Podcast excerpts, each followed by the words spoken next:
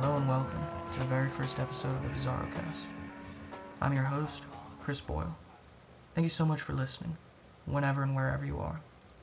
For anyone who has stumbled here without really knowing what Bizarro is, I'm going to give you a quick definition right off Wikipedia, the most accurate source of knowledge known to modern man. According to Wikipedia, Bizarro fiction is a contemporary literary genre, which often utilizes elements of absurdism, satire, and the grotesque, along with pop surrealism and genre fiction staples, in order to create subversive works that are as weird and entertaining as possible. Now, with this spirit in mind, I welcome you to the first audio magazine dedicated entirely to this genre. Nothing in here will likely ever be safe for work, kids, or granny, though, so keep that shit in mind. Today's story for March the twentieth is by John Palisano, a great writer and a genuinely awesome dude. Originally from Connecticut, John started writing in middle school. By the time he was thirteen, he completed his first novella about a time-traveling teenager who saves the world from a monster bred in a Victorian scientist's lab. He used a flying go-kart to do so. John has been published in a number of places, such as The Horror Library, a great series of anthologies edited by R J Cavender, another awesome guy. John's novel Nerves, which John Everson, Bram Stoker award-winning author of Siren and The Pumpkin Man, called X-Men meets H P Lovecraft, is set to come out later this year through Bad Moon Books. Our narrator today is a special guest, Navy SEAL Team O five Commander Art, has, in addition to being a badass, appeared as an extra in Nip Tuck along with other shows. That's right, a Navy SEAL team leader, and they only cast him as an extra. But hey, that's Hollywood for you. So thank you all for tuning in. Now please, shut the fuck up and listen.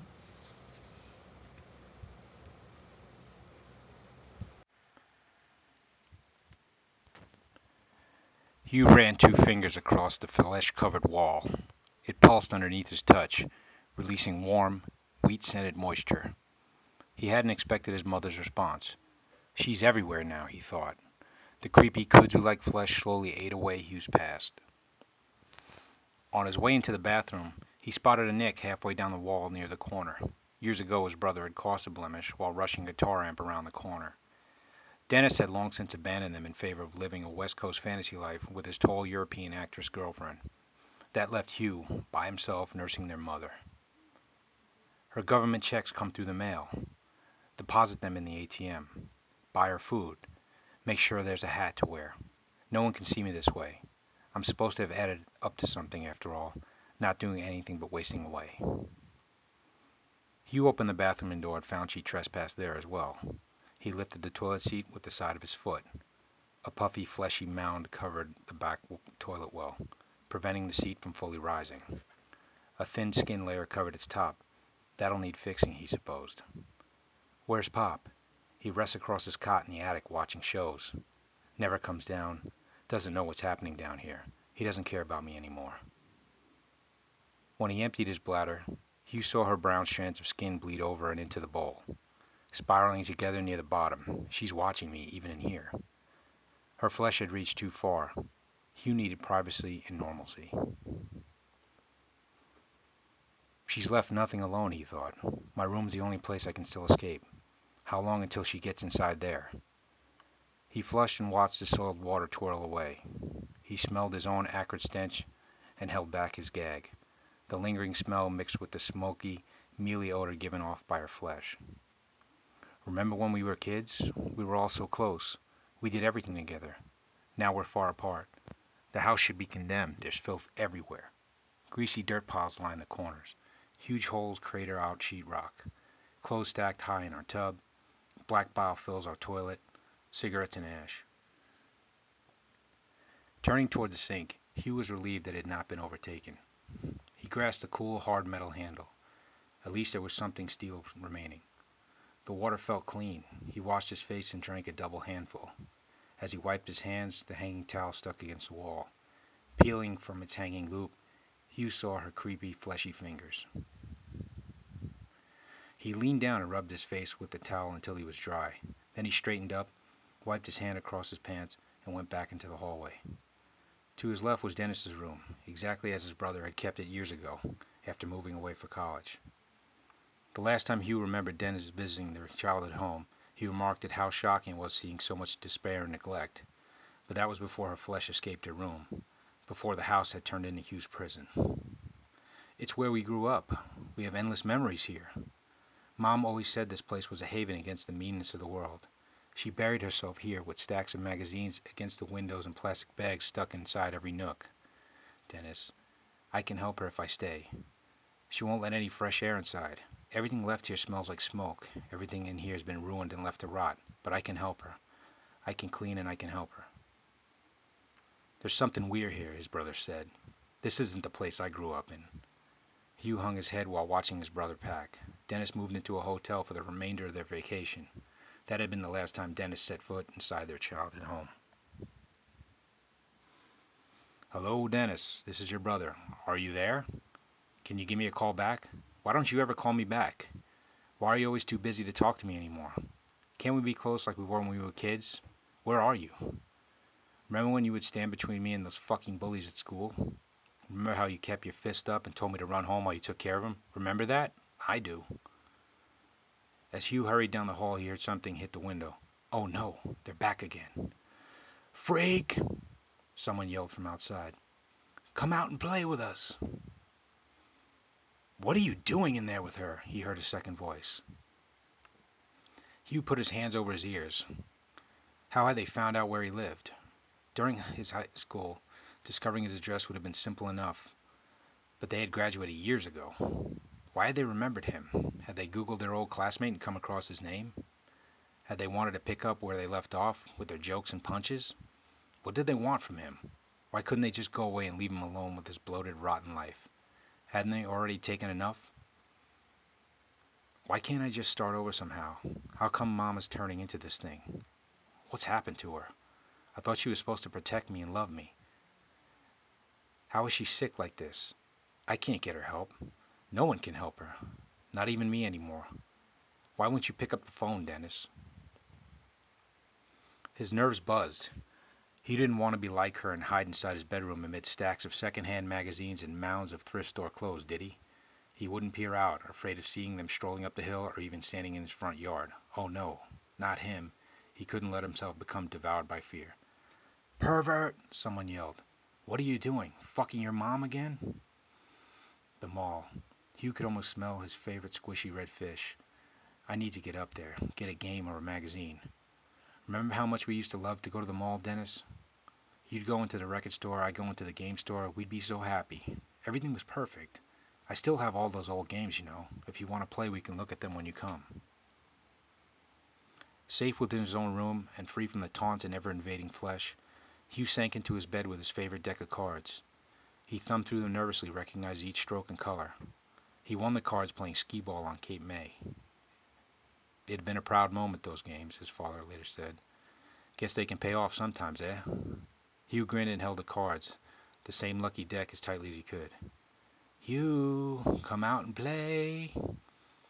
He switched on the air conditioner. It would be louder than he knew. He wondered how he might drown out their noise permanently. He wished Dennis still lived in the room next to him. Dennis always knew what to do, especially when there was trouble. And you know, Pop isn't doing so well ever since the accident. Where were you? You should have been there to help us with him. It's a miracle he's even still with us, you know. He should be dead right now. He isn't. He's up in the attic and doesn't want to know anything anymore. And Mother, well, you know what's going on with her, don't you, Dennis? Maybe I should talk to her. Make sure she's all right. Make sure she's okay. He sighed. He always told himself that he'd be stronger the next time things happened. He swore one day, well, one day enough would be enough and he'd walk out. She'd keep the house she was slowly eating all by herself. You only have one mother, don't you? You don't want to lose that no matter what. Hugh hopped off his old bed. One of his old springs made a strange buoyant sound. He slept on top of the mattress so long, he knew where the dead spots were and weren't. Damn, he thought. She'll hear me coming. He looked around the bedroom and waited for her call. Usually, once she heard him get up, she called for him to come and bring her food, or a glass of milk, or a cigarette, or her mail. She remained silent. Weird. That's funny. Hugh opened his bedroom door and rushed back towards the hallway. There he slipped on something squishy on the floor. When he looked down, he spotted more flesh spilling from the walls. Oh no, his gut wrenched. Hugh rounded the corner and rushed into his mother's room near the end of the house. Mother? he said. He's never gone, he's never grown past addressing with stilted, frightened tone. Is everything okay? As soon as he opened the door, he realized that no, everything was not okay. He gagged from the acrid stench coming from her ballooning outsides. The entire room was filled as she melted off the bed and onto the floor. Mother? He could not see her breathing. Her fleshy bounds pulsed. He missed her face. It did not light up when Hugh entered. Her big black eyes did not pop open and blink. Her mouth did not move. Her essence sank into the bed. Her head leaned towards one side, and he barely recognized her face. Most of it had slipped away. Mother? Pop, can you hear me? Why can't you help me anymore? Why won't you help me? Come downstairs and see what's happening. Can't you make yourself walk again? Ever since the accidents, I know. But won't you at least try for me? Moving closer to the bed, he felt flesh squish and slide under his feet. No, can't be. All she left was her creepy, gooey flesh. With her head reduced to bone, she reminded Hugh of a lamb's head the butcher counter displayed. But hers was no lamb's head. She was his mother. She stood outside the old yellow Volvo waiting for Hugh after the last day of school. She waved and smiled. They were going to Playland to celebrate. They were getting pizza and hot dogs and cotton candy, and they'd ride the Dragon Coaster until they couldn't take a minute more. They could go into Oldie's tent and dance with the old fifties song she loved. Later she'd tuck him in and he'd sleep with his window open for the first time, letting the smells of freshly cut glass grass and nighttime ozone into his room. He stood. She's gone, and I'm alone now. He stared at her skull, its jaw hanging open. Should I go over and nudge her? He stepped closer and reached out a finger. Mother? He poked her skull. It rolled back and forth and toppled onto the goopy flesh. He saw the cavity inside her neck. He saw her bone sticking out. He rushed outside the room before he chanced seeing more. He couldn't stay a moment longer, not with her dead and not with her dying flesh covering everything. When Hugh rushed away, he realized his mother was alive. The walls pulsed. She'd gotten thicker and covered the ceilings too. Get out of here now, he thought. Her flesh was knee-deep and clutched Hugh. Don't think about it, just go. The walls closed together. He tried walking. The flesh grew quicker and more sudden. Transparent, sticky goo bubbled to the surface, covering his elbows and arms. Toward the end of the hall, Hugh felt flesh from the ceiling grasp his scalp. She's not going to let me get out, he thought. I'm trapped. He remembered his room and all the things he kept that recalled his childhood. Hugh pictured his cigarettes and ashtray and really wanted one last smoke before she swallowed him. He couldn't move. Below her flesh, her muscles strengthened. Hugh found himself no match. He shut his eyes as it closed in. He felt this moist, slippery, salty substance on his eyelids and lips. He could no longer feel. She's got some kind of numbing fluid on me. Hugh passed out and woke. He had no idea how long he blacked out for. But he hadn't dreamt. Around him he saw darkness and skin. He heard the rushing sound of blood and fluid surround him. He saw veins and muscles and felt her warm, cradling caress. Hugh tried stretching, but found he could not. How am I breathing?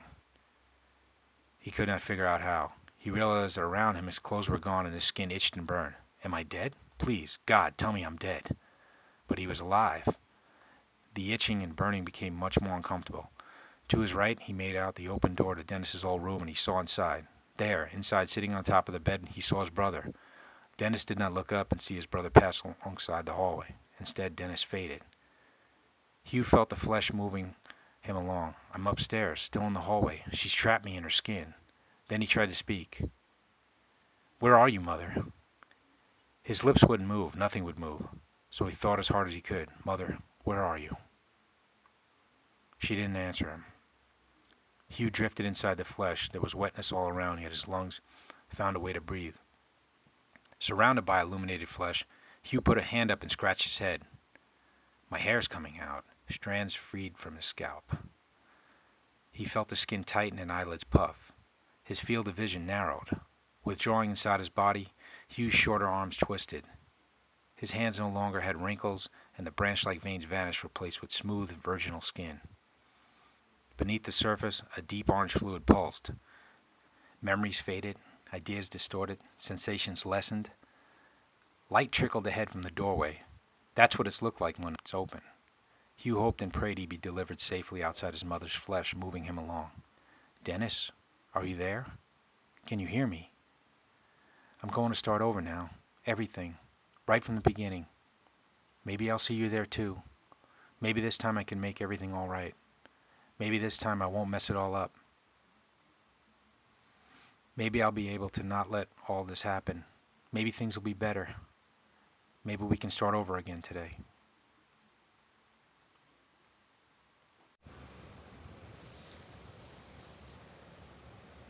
Family can be a difficult thing sometimes. Family can represent safety, security, love, and support. But there's a dark side that we all know. Family can be a living example of our limitations, of the fates that we hope to avoid, or a constant source of judgment, or constant weight. The story seemed to mean a lot of things. The thing I love most about it is the sense of a slow coming doom. The thing that you can't fight, the thing that you can't kill. A thing that you can only hope will love you as it consumes you whole.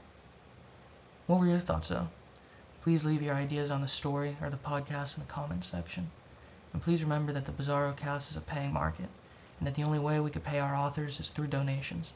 So if you like what you heard, and you have a few extra bucks, hit the PayPal donate button. Not only will every cent be appreciated, but you'll be helping us keep chugging along and bringing more awesome shit to you. If you're as broke as me, though, I'll love you just as much if you blog about us, tweet about us, Facebook about us, or go real old school and stand out on the corner shouting about us to strangers. Music is thanks to Duckett and can be found at uh, dig dot c c mixer dot com. Username Duckett. Spelled D U C K E T T. Until next time, kids, remember, you're only bored if you're boring.